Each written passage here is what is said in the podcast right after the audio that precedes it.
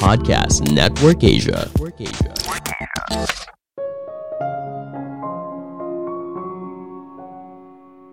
Tidak perlu punya target yang ambisius untuk mencapai keuntungan sekian persen saat investasi. Fokuslah pada keuntungan sedikit di atas kinerja pasar. Yang paling penting, dalam jangka panjang selalu untung. Halo semuanya, nama saya Michael. Selamat datang di podcast saya, Sikutu Buku. Kali ini saya akan membahas soal perdebatan yang paling sering ditemui soal investasi.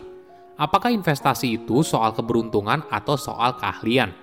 Ini mungkin pertanyaan yang sering kali kamu tanyakan. Kamu melihat teman kamu pamer untung ratusan persen dalam waktu berapa bulan. Nah, keuntungan ini sebenarnya berasal dari keberuntungan atau keahlian. Selain itu, apakah ada strategi investasi buat orang biasa? Orang yang seperti kebanyakan orang tidak punya waktu untuk melakukan riset secara mendalam seperti yang dilakukan oleh para manajer investasi. Sebelum kita mulai, buat kalian yang mau support podcast ini agar terus berkarya, Caranya gampang banget. Kalian cukup klik follow. Dukungan kalian membantu banget supaya kita bisa rutin posting dan bersama-sama belajar di podcast ini.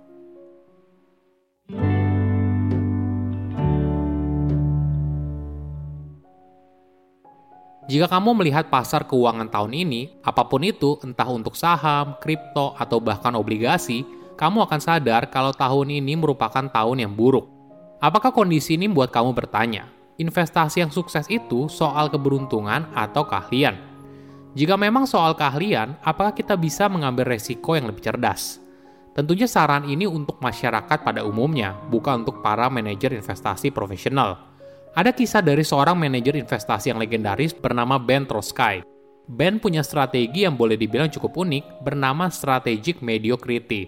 Artinya, menjadi biasa saja secara strategis.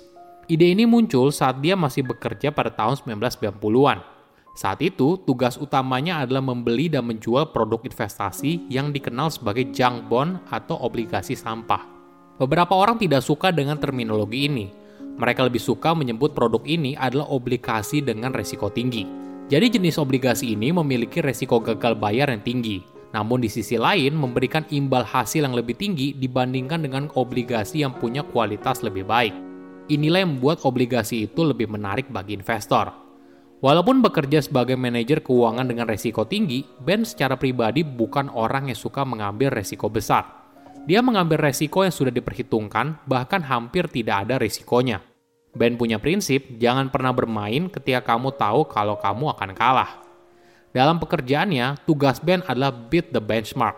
Dia harus bisa berada di atas sebuah garis yang menggambarkan pasar junk bond secara keseluruhan Ben berkompetisi dengan para manajer investasi lainnya dan kemudian mereka semua diberikan peringkat. Siapa manajer investasi terbaik hari ini, tahun ini, dalam lima tahun, dan dalam 10 tahun. Ben tidak peduli soal peringkat dalam jangka pendek. Menjadi yang terbaik dalam jangka pendek pada dasarnya tidak berguna. Ben ingin jadi yang terbaik dalam jangka panjang jadi dalam waktu 10 tahun, dia ingin masuk ke dalam jajaran 10% manajer investasi terbaik dengan strategi yang unik, yaitu strategic mediocrity, menjadi biasa saja secara strategis. Menariknya lagi, Ben tidak pernah mau jadi peringkat pertama, karena dalam 10 tahun, orang yang berada di posisi tersebut tidak akan bisa mempertahankan posisinya.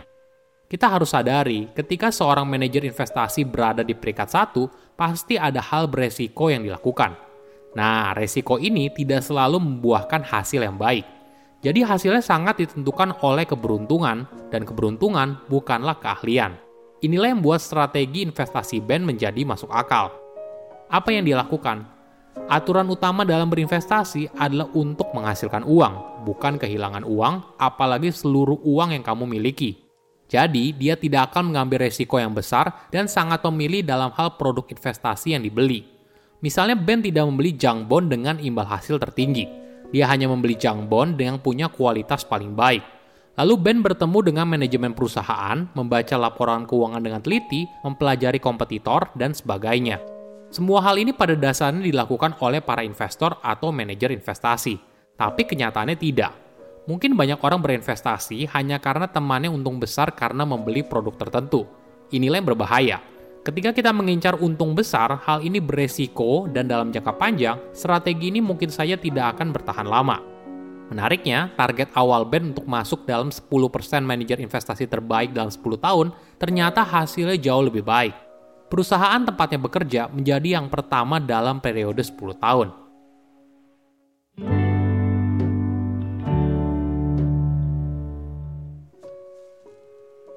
Jika bicara soal investasi, biasanya terbagi menjadi dua kubu. Di kubu pertama, mereka menganggap orang yang sukses berinvestasi adalah orang yang punya keahlian tinggi. Tapi di kubu kedua, mereka menganggap orang yang sukses berinvestasi adalah orang yang beruntung. Ada sebuah riset yang menarik. Peneliti dari New York University mencoba mencari tahu apakah hasil dari investor legendaris itu berasal dari keberuntungan atau keahlian. Peneliti lalu menggunakan Bill Gross, seorang investor legendaris yang dikenal sebagai King of Bonds atau Raja Obligasi, sebagai benchmark apakah Bill memiliki alfa atau tidak. Sebagai informasi, alfa adalah indikator imbal hasil dari peneliti berdasarkan pada kinerja pasar. Misalnya investor mendapatkan keuntungan dalam kondisi pasar yang baik, maka dia tidak akan mendapatkan alfa. Tapi apabila investor itu berhasil meraih keuntungan di atas rata-rata imbal hasil pasar, maka investor itu mendapatkan alfa. Kenapa hal ini penting? Jika kamu sebagai investor lalu menitipkan uang kepada para manajer investasi, tentunya kamu berharap mereka punya keahlian untuk mengalahkan kinerja pasar kan? Kalau enggak ya buat apa kita bayar biaya pengelolaan dana tapi hasilnya tidak memuaskan? Lebih baik kita beli saja reksadana indeks dan membayar biaya kelola yang jauh lebih murah karena hampir tidak ada keputusan investasi yang dilakukan oleh manusia. Para peneliti lalu membedah kinerja investasi Bill Kendala terbesarnya memang pada data yang tersedia, karena tidak semua data tersedia di publik. Namun Bill senang sekali berbicara di depan media tentang obligasi apa yang dia beli dan jual. Peneliti lalu mereplika semua yang dikatakan oleh Bill di publik, entah dari kuliah umum, ceramah, tulisan, bahkan interview media. Hasilnya ternyata memang benar. Bill bukan beruntung, tapi memang punya keahlian dalam berinvestasi. Inilah yang membuat Bill berhasil menjadi kapten dari pengelola dana obligasi terbesar di dunia. Menariknya, tidak ada yang prediksi siapa manajer investasi hebat di masa depan. Ingat, di setiap disclaimer keuangan, kinerja masa lalu tidak mencerminkan kinerja masa depan. Manajer investasi hebat di hari ini mungkin saja dalam lima tahun ke depan memberikan imbal hasil yang buruk.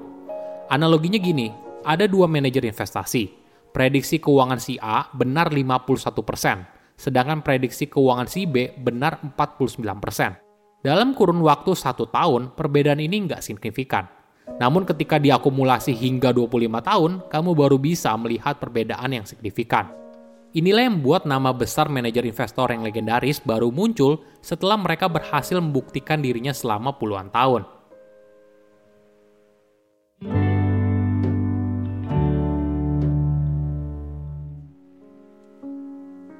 Oke, apa kesimpulannya?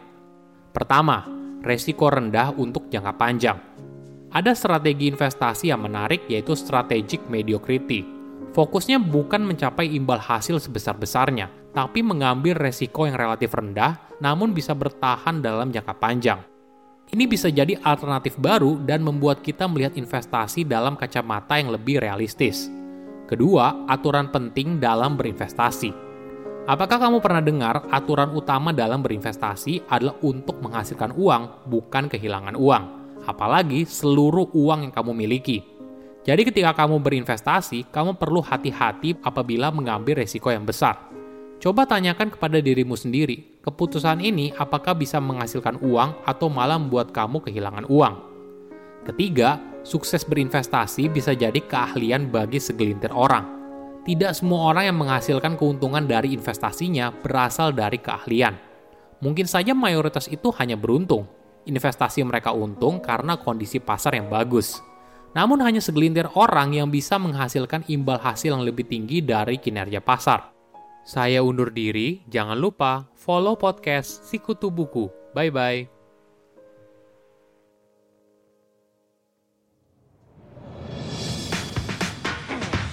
Halo, Denta di sini. Gimana episode tadi? Semoga bisa membuat moodmu naik ya. Kalau saat ini kamu lagi cari cara untuk punya gaya hidup yang lebih sehat dan gak mau sakit karena sakit itu mahal, yuk dengerin podcast Dosis Katalis bareng saya Kurniawan Satria Denta. Saya akan share tips dan informasi tentang kesehatan dan gaya hidup sehat secara gratis. Cukup dengerin podcast aku, Dosis Katalis. Pandangan dan opini yang disampaikan oleh kreator podcast, host, dan tamu tidak mencerminkan kebijakan resmi dan bagian dari podcast Network Asia. Setiap konten yang disampaikan mereka di dalam podcast adalah opini mereka sendiri dan tidak bermaksud untuk merugikan agama, grup etnik, perkumpulan, organisasi, perusahaan, perorangan, atau siapa pun dan apa pun.